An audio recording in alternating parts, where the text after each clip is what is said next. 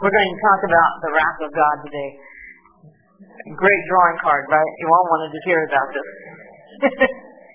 Alice told me when I came in that if I just said something bad about God today, she was going to say something good about him. And I, and I told her that I said, you know me better than that. Uh, last time I was here, I talked about the covenants, and I, I offered a new hermeneutic for reading the Old Testament.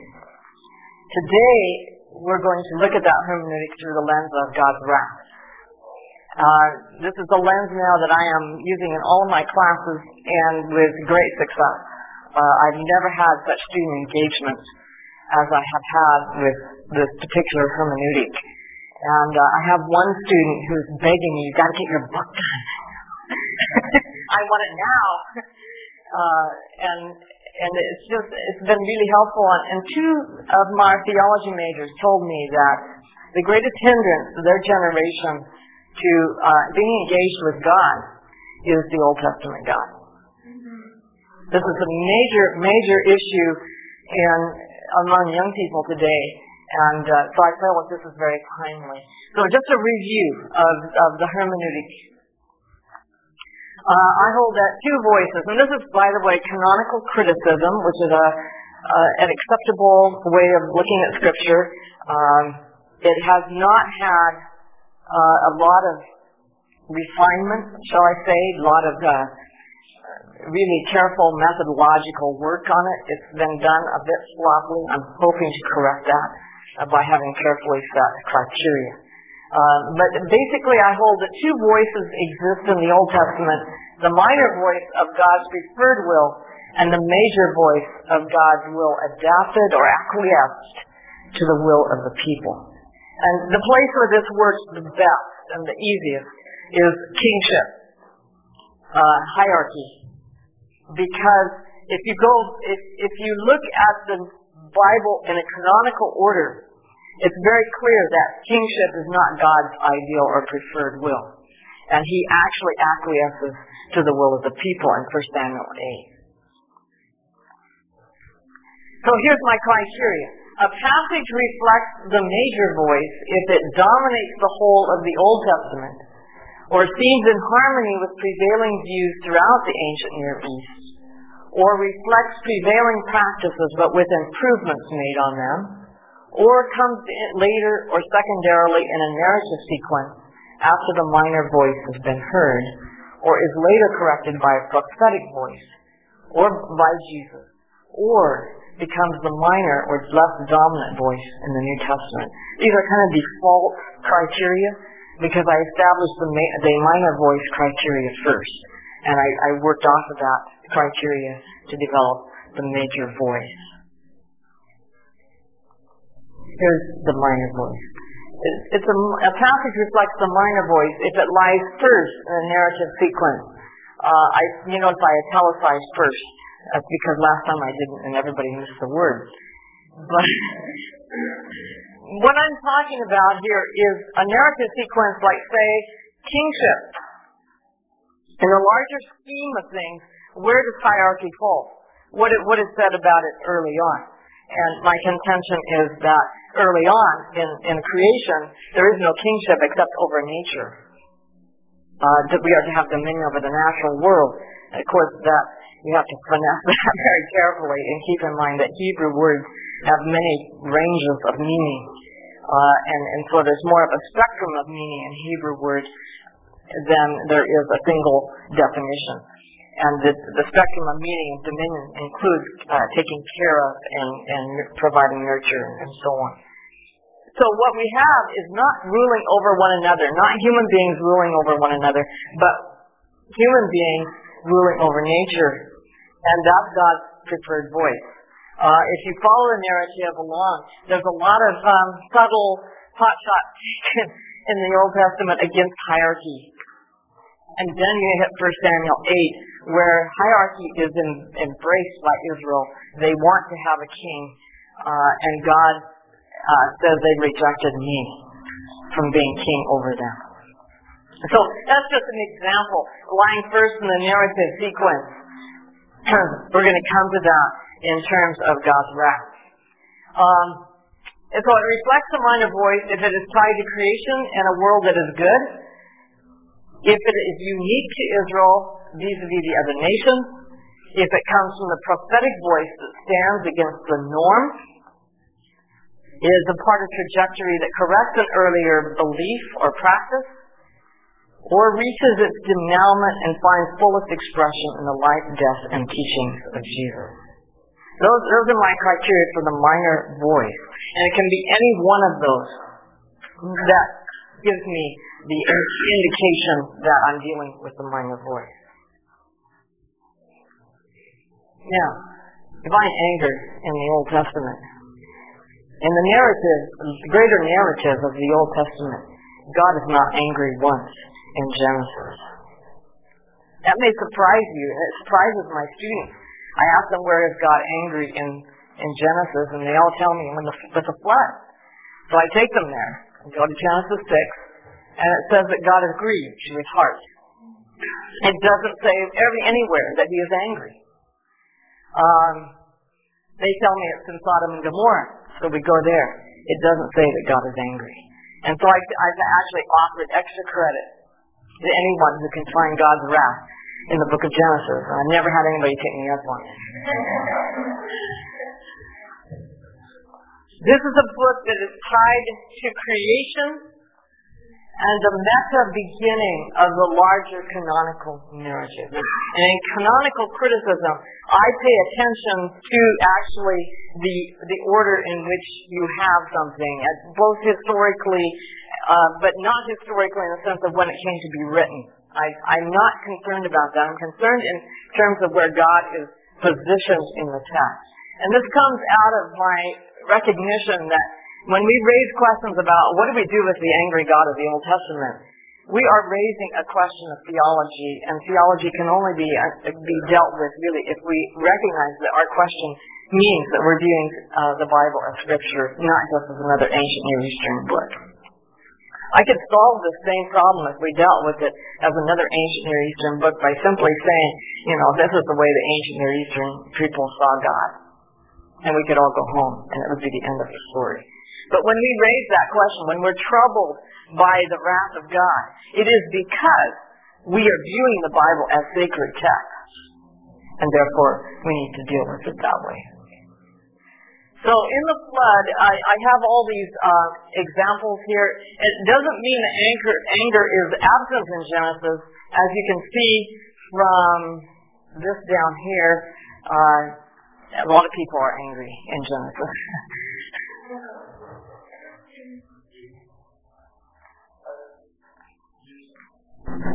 sure that it tells me that much to know that God was angry when he wiped out your there's a part two, there's another chapter in my book that deals with that issue. I can't deal with everything today. yeah, I, I hear you. I'm so sorry I have to kill you wax.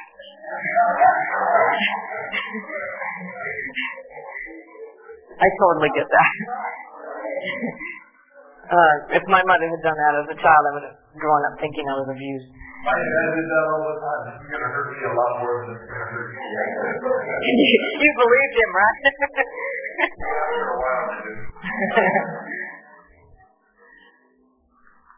the one possible place where anger may be inferred is the reference in Genesis 8:21.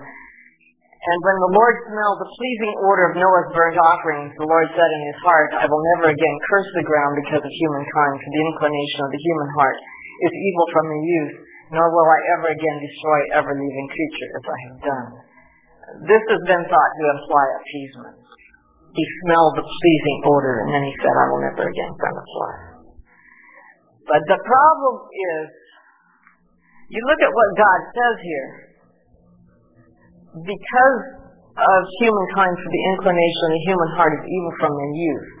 What is it about Noah's sacrifice that gives him that idea?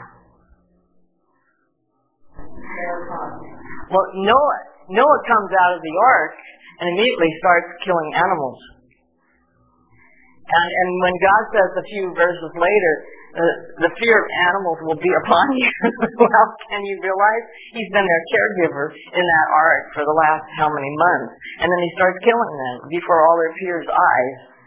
Um, and it's obvious they're going to be afraid of him. What else could that be?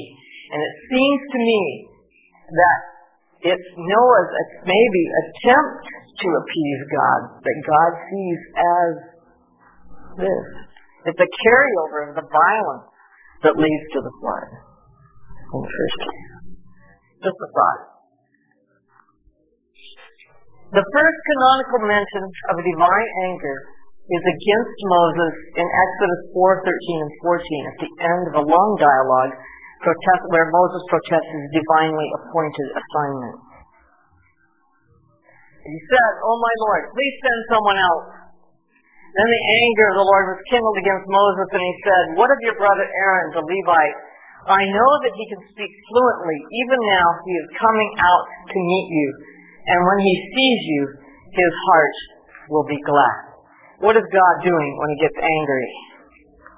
He gives Moses what he wants. Send someone else. Okay, Aaron is coming. This, by the way, is a major thread of divine wrath throughout the Bible. And it finds its New Testament expression in Romans 1, 18, 24, 26, and 28, where God reveals, and that word is to uncover, to disclose, apocalypto, uh, which we find in Apocalypse. and it, it's really a very definitive word. And so when he reveals his wrath from heaven, uh, it's revealed three times in God giving people up. In other words, giving them their choices, giving them what they want. And likewise, you have God's grief at the scene of the flood that meets his wrath in Mark 3 5. Jesus looking around at them with anger deeply grieved at their yielding hearts, he said to the man, Stretch out your hand. So you have there, uh, let's see, anger deeply grieved. That's the nature of God's anger when you talk about it in a personal way. And, and that makes total sense to me. If God's anger is not selfish, it's not self-protective anger. It's anger for others. And most Hebrew words reflect human experience and with human anger. The nose becomes anger because an angry person snorts through the nose. um, to burn becomes anger because people grow hot with rage, etc. The three words, when used of God, may be tied to another concept. And these three words are tied to heat or fire. They are used a lot to depict God's wrath. Not solely, but a lot. Let's look at God's anger on Sinai. Uh, Sinai presents some of the biggest problems in the Old Testament. And I want to unpack this because it's extremely significant. So kind of hang on and, and don't make any judgment until you absorb all of this. The Lord said to Moses, I have seen this people, how stiff-necked they are. Now let me alone so that my wrath may grow hot against them and I may consume them, and of you I will make a great nation. This is, uh, this is a statement that comes after the worship of the golden calf. But Moses implored the Lord his God, and he said, O Lord, why does your wrath burn hot against your people, whom you brought out of the land of Egypt with great power and with a mighty hand? Why should the Egyptians say it was with evil intent that he brought them out to kill them in the mountains and to consume them from the face of the earth? Turn from your fierce wrath, change your mind, and do not bring disaster on your people. And the Lord changed his mind about the disaster he planned to bring on his people. So, three points to consider. Why does God need Moses to let him alone so he can get angry, angrier? Why would Moses standing before him condition his anger? I mean, if a, the most powerful being in the universe gets angry, how can anybody stop him? God seems rather easy to persuade not to kill the people that things are. He's really that red hot angry. Why is he so easy to persuade? And Moses pleads for God's own reputation. Wouldn't God already be concerned about that? But why does that move God to change his mind? And so is it possible, and I get this from Ellen White, is it possible that God is testing Moses to see if he would fall for such a selfish thing as watching the people he leads perish and then become a father of a great nation? It, but to me, in looking at this story more recently, it almost seems that this theme is a parody of an angry God motif. Just think about that. Think about all the things I said up there about it and see if you don't think that. Yes, Mark? I remember reading, like a Hebrew seminary was, I can't remember. Yeah, I got a B plus. And I remember reading with that last part of that verse that, and God repented of the evil he was about to do to the people. And it was just so shocking to me to read it that way. Wait, God repented, first of all, yeah. of the evil that he was about to do to the people. And I, I just remember staring at that for a long time and thinking, there's something here I don't know. I never discovered what it was. Well, let me let me talk about repent. Repent uh, again. Every Hebrew word has a spectrum of meaning, and on the one end you have repentance, like religious repentance. I did wrong. Uh, on the other hand, you have relent, to to relent from the evil. Uh, however, that doesn't let God off the hook because you have evil in there, and I don't know any way around that. Um, the the fact that the biblical writers portray God really in such anthropomorphic terms suggests that there is more behind the meaning than we can see. And, and the last slide on this is going to be very helpful for that. If you call it parody, then not Yeah. Yeah, if it's a parody. Yeah. yeah. Well, a bit of a charade for the purpose of making the point. Nevertheless, Moses perceives God as angry and displays anger himself in spite of the false worship. After punishing the people, he offers to make atonement for them by asking God to blot out his name. God refuses and tells him to continue to lead the people. And on the day I visit, I will visit upon them their sin. And you notice there's a little MT. That's my translation because I don't like all the other versions.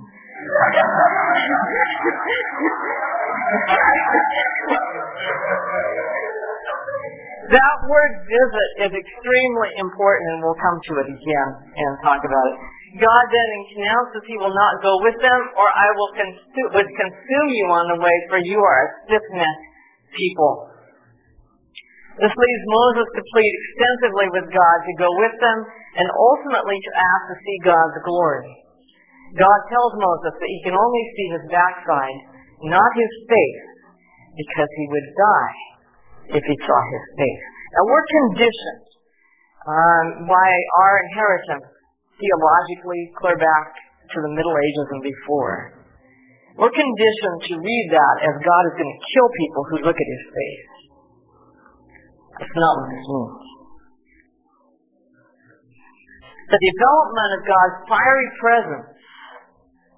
Uh, this is this is very very important. Uh, Exodus 19, 12, and 13 uh, tells God tells Moses to put a fence around Mount Sinai. No one is to go up on the mountain or to touch it on death penalty. Uh, Exodus 19:21, God warns Moses for people not to break through to try to see the Lord, or many of them will fall dead. This is a warning of something that is going to happen inextricably. Uh, it is not something God does.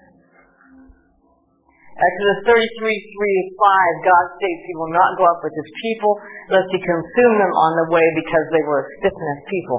If I were to go with you, even for a single moment, I would destroy you. Is that because God is going to, I can't take these whack? Or is it because if I go with you for even a single moment, you'll go out of harmony with me, and you'll die? And in light of the text above, uh, where many of them will fall dead, it seems to be the latter. Moses begs God to go with them and ask to see God's glory. Does Moses want to experience and to understand why it seems so lethal? The Lord said, I will make all my goodness pass before you.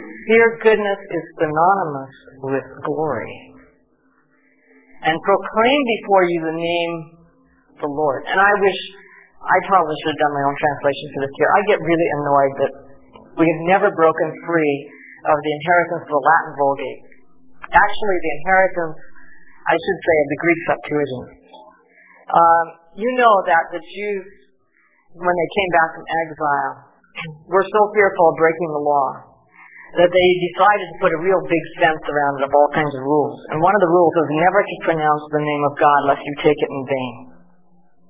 So they substituted Adonai, which is Hebrew for Lord, Master, and what have you, for Yahweh. And so when the Septuagint translated the Old Testament, and Septuagint translators substituted Kyrios for Yahweh. Yahweh in no way means Lord or Master.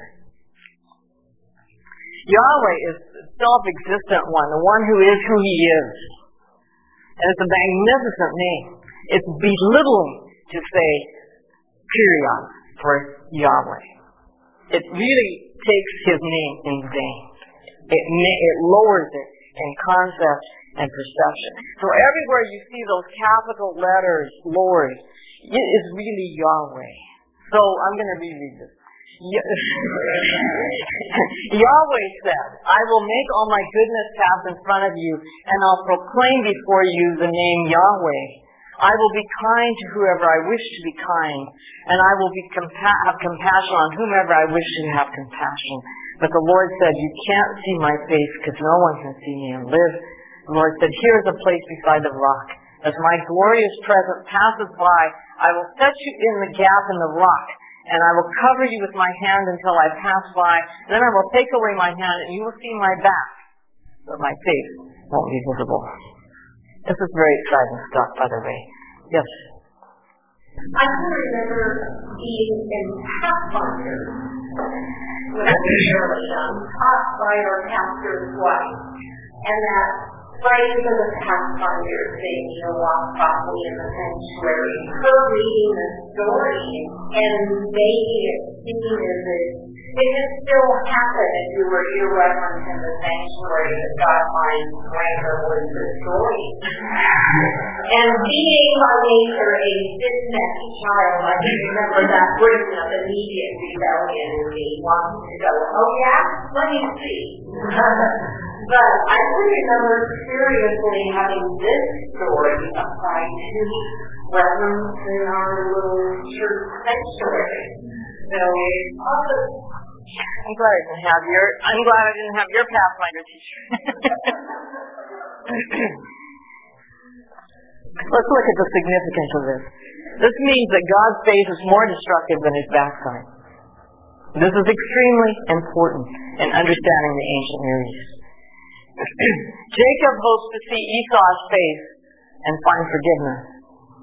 Faith is forgiveness. After his wrestling with the angel, Jacob calls the place Peniel because he saw God face to face and his life has been, had been spared. So Jacob recognizes there's something about God's face that, face that is potentially lethal. He may not understand why. When Pharaoh orders Moses and Aaron to leave, Moses tells him, very well, I will not see your face again. So wrath equals not seeing face. When Joab restores Absalom to Jerusalem when he killed his brother Amnon for raping his sister Tamar, David says to Joab, he must go straight to his own house. He must not see my face. Anger means seeing my backside, not my face. When God's anger burns, he hides his face. And this text tells us this. I will hide my face from them. They will have become nothing but food for their enemies, and so on. Um, so hiding the face is again manifest anger. When the Lord makes his face to shine on you, he is gracious unto you. The famous prayer in number 625. A Babylonian prays, turn back your neck, which you have turned away from me in anger. So turning the back, turning the neck is anger. Shamash, sun god of justice, who many days ago had become angered and had turned back his neck in anger on Babylonia in the reign of Nabu Apla Indamina, I'm sorry, I can't say that, king of Babylon, relented and turned his face back again. So graciousness of turning the face toward you, backside is wrath. So here's the conclusion. When a person, usually a king or deity, turned their face away from someone, it meant that they were angry with that person, and it could mean their death. When they showed their face to someone, it meant they were favorable toward them and be gracious. You get the significance of this. This means that when God says, my face you cannot see and you will live, he's, he's up, turning this upside down. Utterly. so, which is lethal? Sin or God? When God passes before Moses, he pronounces his name, and that name includes a long list of attributes compassionate, merciful, slow to anger, full of chesed, kindness. In case you wonder what chesed is, it's a very hard word to translate in English. My conclusion after studying it is that chesed is going beyond the required way of dealing with something and showing additional um, mercy. In other words, kind of moving outside the box. Uh, I'm not required to do this, but I'm going to do this because uh, I want to show you chesed. Faithfulness and forgiving. But where's wrath? Is it really in punishing the iniquity of the fathers upon the children? That uh, almost any version you pick up now, and modern version, uh, punishing. Uh, the word punishing is really visiting and has a host of meanings that could just as readily mean administering the result of sin from one generation to the other. The the way it's construed in Hebrew is that it it does something to the sins of a person upon another person. So it hands over those sins to the next generation, not meaning uh, I'm going to arbitrarily punish you because, by the way, the Bible forbids that in Deuteronomy and in Ezekiel. Maybe I'm getting ahead of myself. Let's see the next slide. Nope. Uh, so what it, what it seems to me is that the consequences of your choices, your bad choices, are going to fall on next generations. And we know that's true. Look at alcoholism, for example. Uh, uh, look at uh, child abuse as another example. Uh, these are examples that do affect the next generation. So here's my belief. If God's faith means mercy, compassion, kindness, and forgiveness, but will not withhold the consequences of anyone's sinful action. There's no wrath in this uh, characterization of God. But will not, let's see, yet if you see God's face as to die, then this can only mean that it is sin, not God's face, that destroys human beings.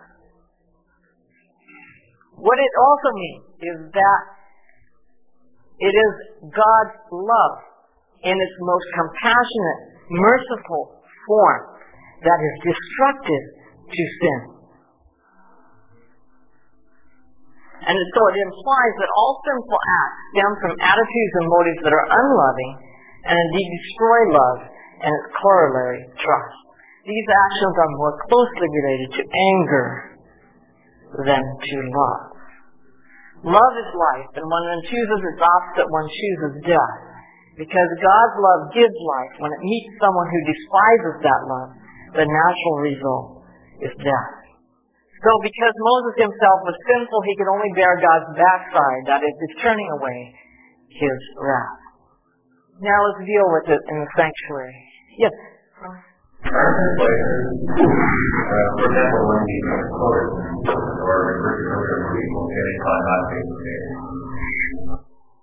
I see that I see that as a euphemism in that context.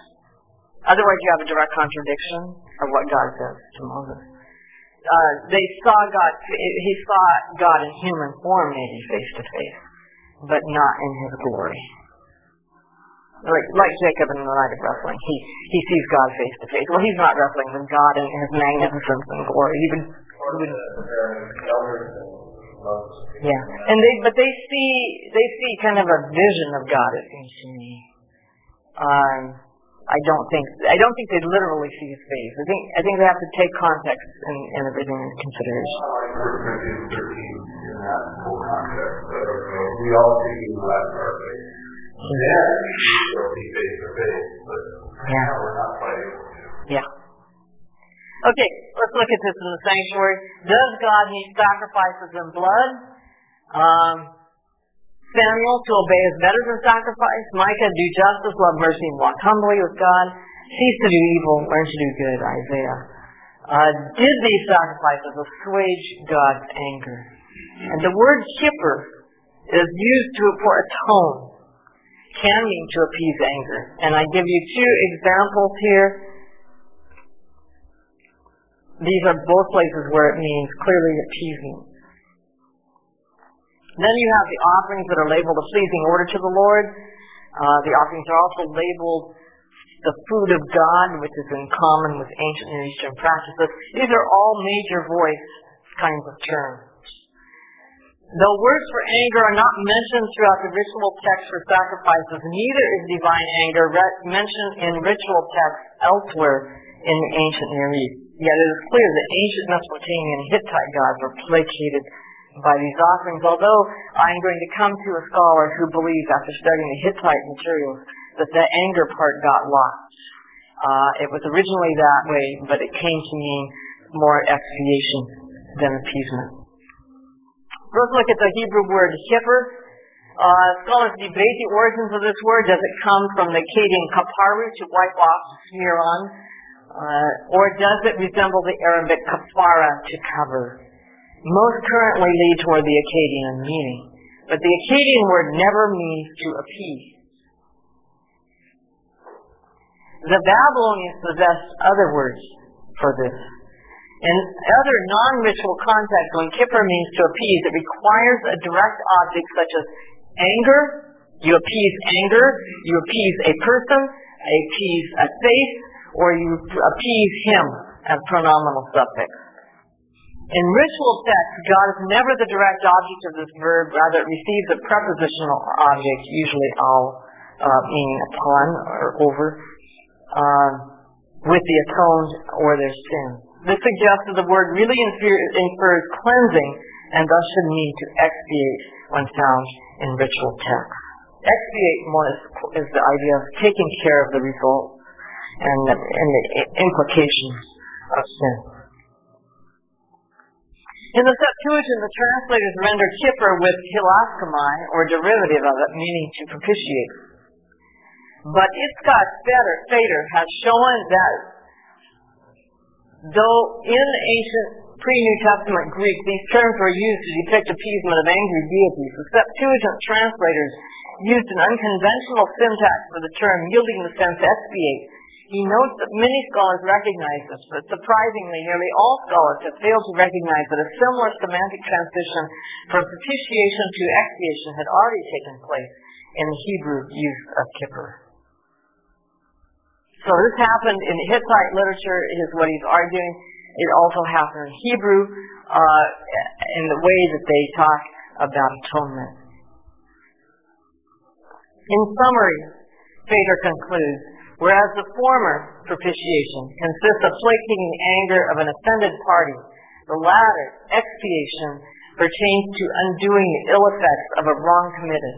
The latter depicts seems to involve a more mechanistic, depersonalized conception in which blood guilt automatically brings retribution unless it is properly addressed by the perpetrator and the community. Note the word automatic. This is this is the closest you get to natural consequences in terms of ancient Near Eastern thought. Um, his view is supported by the fact that some of the terms for punishment are words for sin, and terms such as "he will bear his sin" seems to indicate a causal nexus or inevitability between sin and punishment. So, in other words, this is not something, the way this is construed, it's not something God is doing, and therefore you don't need to appease his anger, but it is something that sin causes, and what the sacrifices are intended to do is help take care of that. Just let me say this in a nutshell about kippur. Uh, the reason I argue that it does not mean appeasement is because God is never the object of it in any way.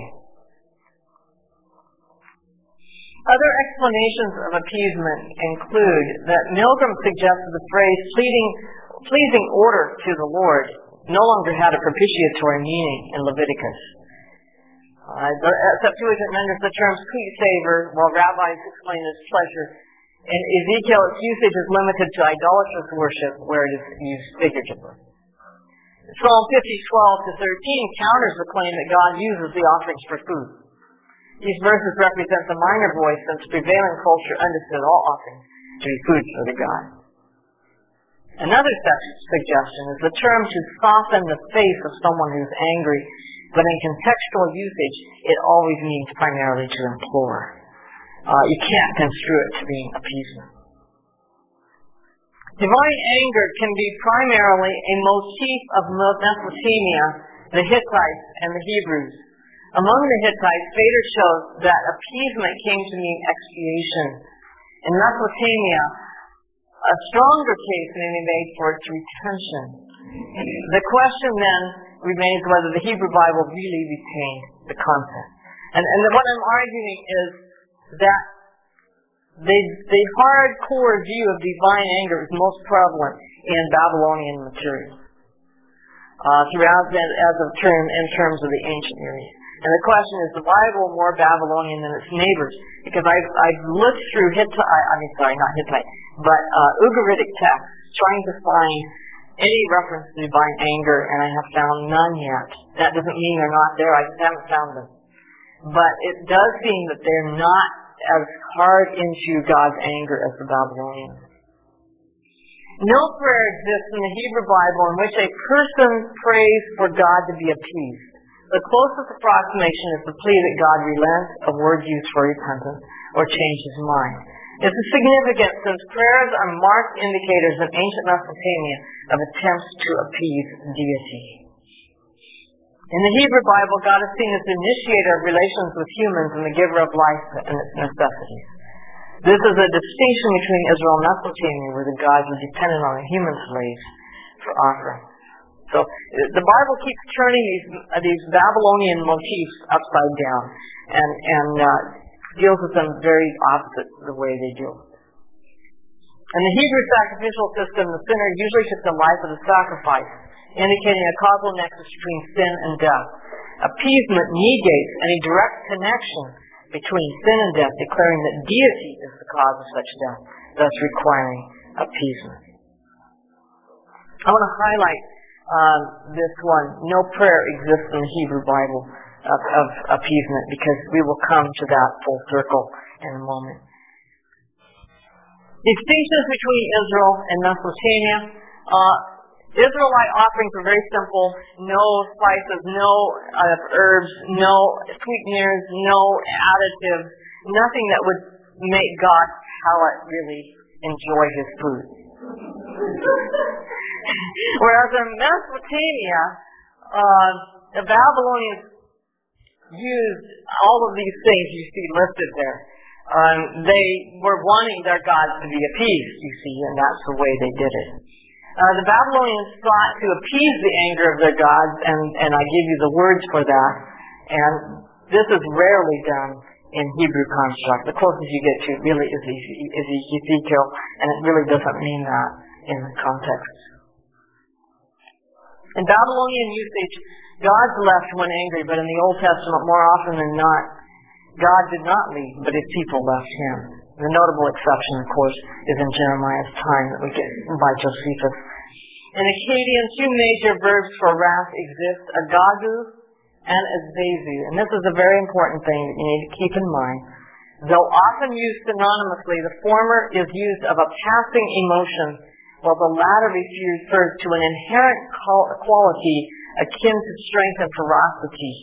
So this is a character trait of the gods of Babylon um, both are extensively used with the gods as their subjects. By contrast, when delineating Yahweh's character, terms do not use do not include wrath or terms for power. The only closest you get to it is in Micah. He does not retain his anger forever. He does he is slow to anger and of great mercy. I mean, it's just like backpedaling on anger. Uh, that's the closest you get. So here's some examples of what I just said. And Yahweh went by before him. We've already read that. There's no wrath in it. Uh, but Marduk, on the people he created for the fountain of life, he imposed the work of the gods so that they were calm. creation and destruction, forgiveness and punishment. Let it exist at his command. Let them look to him. Mershash Kushu, the fierce yet judicious, angry yet relenting, broad-minded, his mood held in check. So anger here is part of Marduk's nature. The fact that many entries, this is now where I come back to major and minor voices. The fact that many entries containing Akkadian words for anger and wrath pertain to gods and kings suggests a very real perceptual basis for divine anger in the rise of kingship. Now what I'm saying here, I'm just going to say it very quickly. There seems to be a correlative between power and anger in the ancient Near East. I looked in, in the Chicago Assyrian Dictionary at all the uses, I'm, I'm in the process of looking at all the uses for anger, and you usually have an entry for gods and an entry for kings, and they're usually about the same size. And, and, and looking to see when historically these statements were made, it appears that it's when the height of power in the Neo-Assyrian period and the Neo-Babylonian period that you have the most references to divine anger. So when the kings are angry, gods are angry and so on. And you can follow the same thing in the Hebrew Bible. Most of your references to anger, divine anger in the Hebrew Bible are during the monarchy when the kings are sitting on the throne. So let's look at the Day of Atonement. Everything comes together when we look at the Day of Atonement. Uh, the context of the Day of Atonement is the dying of Nadab and Abihu while offering incense. And the question is, did they die because God was angry and he smote them? Or did they die because they, they sauntered into his presence, I think, to appease him, carelessly drunk, and they were in, they went into the most holy place. Contextually, these are all plausible. They went into the most holy place and God's presence consumed them. That makes the most sense. It, and, the, and the fire doesn't consume them in the sense of burning them up. They carry them out in their bodies, in their tunics. So this raises the question the Day of Atonement is supposed to answer. What does it take to come safely into the presence of God? If God's glory is essentially the physical manifestation of His love, if his wrath is not part of his character, but rather what happens when he lets people go, if sin is what causes death, not divine anger, and if God's love does not demand appeasement to forgive, then to appease God, as if he were angry, is to reject God's love and to cut oneself off from his life-giving love and glory. If one did this in his immediate presence, then that result would be swift and certain death. In other words, it is flaunting the love of God, most specifically, that brings death. The Day of Atonement teaches these things. Um, sin must be gotten rid of from the people. The only thing, I want to highlight this because we've made an awful lot of fear out of the Day of Atonement. The only thing the people could do to engage in this is to humble themselves. That's all you could do on the Day of Atonement. And they were to do it silently, which is important for the next slide.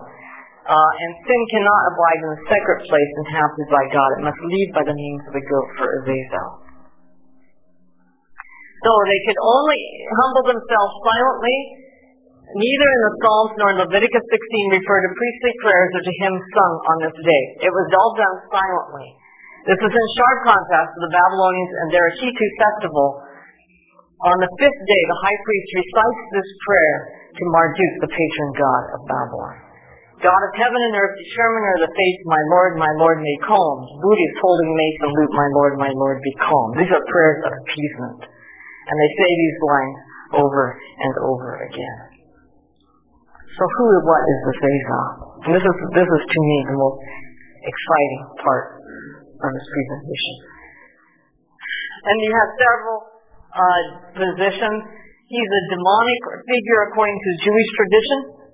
He is the typological figure of Christ as the goat for Yahweh because he bears sins.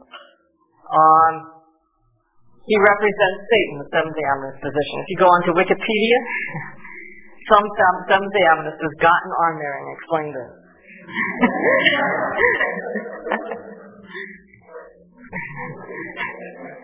Most scholars today hold the view that he is a desert demon or demonic figure. Interestingly, his name sounds similar to a Mesopotamian demon named Pazuzu, whose face is quite fearsome. For years, I have wrestled with the name of Azazel, that he represented a demonic figure and therefore the Satan of the New Testament, I believe, but I didn't know what to do with his name. I tried various possibilities, I failed stand before the evidence. For years, after looking carefully at the word, I concluded that it was a metathesized form of two words, one coming from Akkadian, the also from Akkadian, but spelled like the Hebrew form, Azazu and El, angry God. I even taught this to my students, but I wasn't sure I was right, and about two years ago I stopped teaching. Then last year, we're looking up the Hebrew words for Azaz and Oz in uh, Chaim Ben Yosef Tawil's book, A Lexical Study of Hebrew with Akkadian Cognates. I saw a brief note on Azazel that referred me to Tawil's article. I quickly ordered it and read it. After spending pages on the Jewish tradition and history of Azazel, the demon, Tawil compared Azazel and the words surrounding it in Leviticus 16 with similar Akkadian and Ugaritic phraseology. He concluded, as I had, that Azazel is a metathesized form of the Akkadian Azazu and El, and means fierce God. Remember that Azazu is the kind of anger in Mesopotamia that is characteristic of deity. So now for an Adventist question. And I love this, this statement because to me it encapsulates what I, where I'm going. Lord speaks to human beings in perfect speech in order that the degenerate senses, the dull and earthly perception of earthly beings may comprehend His words. This is showing God's condescension. He meets fallen human beings where they are. The Bible, perfect as it is in, in simplicity, does not answer to the great ideas of God, for innocent ideas cannot be perfectly embodied in finite vehicles of thought. Instead of the expressions of the Bible being exaggerated, as many people propose, the strong expressions break down before the magnificence of the thought, though the penman selected the most expressive language to which to convey the truths of higher education. Sinful human beings can only bear to look upon a shadow of the brightness of heaven's glory. That me is why you have so much wrath in the Old Testament. You go to your question about the act God in the sanctuary, you know, Jews look at it as a common law. It wasn't something that God came on prisons and did. A common law whatever we got, we got, what you serve, basically you do something and it comes right back. Mm-hmm. It's not something that God has done. It's something that is within it. You done it. Well, well, even even I read this recently, and I've got to track down whether this is still acceptable scholarship because so many other things have influenced scholarship through the years. But uh, I read recently that the hiphil verb, which is the verb to cause things, which is often used with God destroying and, and so on, that it actually can mean to allow. It doesn't just mean to cause it to happen. So, and, again, there's there's part two and three of this discussion, but um, we have only two minutes. Yes. It's interesting that we don't mind emphasizing the love of God, but we are bothered greatly by saying this is the characteristics that we have put on God when it comes to the anger. I think it's our fear that drives that. One of the things that you're doing, um, working extensively with people who cannot disentangle their concept of God from their concept of their earthly father, from their concept of God, and the concept of anger being something that is exclusive to love, that excludes any possibility of love. So what you're doing is a mental health service to the average. Yes. I like the idea that your mind doesn't want I think even humans find it you know, as, as a parent, oh, please, no, okay, you? Know, why are you acting like that's something that's older? You know, I don't do that. Where do you recognize To me, achievement is just an insult. It, it filters down to every part of life. When a student comes, what can I do to make up a better grade? Or, uh, can I do extra credit? like, what? That doesn't make sense. um, or, um, I, I really am suspicious, and I don't know how to prove this because it goes back to way before writing was invented. But if the earliest idolatrous worship was ancestor worship, it comes right out of the motif that, is mentioned of an angry parent. Uh, that whole anger thing begins probably with ancestor worship. And you know, the, the wizarding is God who, right? Right. And this is all about God's parents. I'm not that nice person. I'm not like that. And I'm not that kind of And Yeah. And and so what I'm arguing, just to give this in a nutshell, is that all the references to divine wrath are largely the major voice. The ones that aren't show us what divine anger really is. Okay, let's. Father, we thank you that you are a God who is gracious, merciful, long-suffering, abundant in goodness and truth. And that you keep mercy for thousands and you forgive iniquity, transgression, and sin. We thank you that you uphold the laws of the universe, give us cause and effect and order and beauty, because without these we would fall apart into chaos. We thank you that you are not like the gods of Mesopotamia, angry, as part of your character and needing to be appeased. We pray that as we um, continue to move through the Bible, as we look at passages, that we may understand why the Bible says what it does, when it does, and be able to work past language to see you more fully and clearly. In Jesus' name, amen.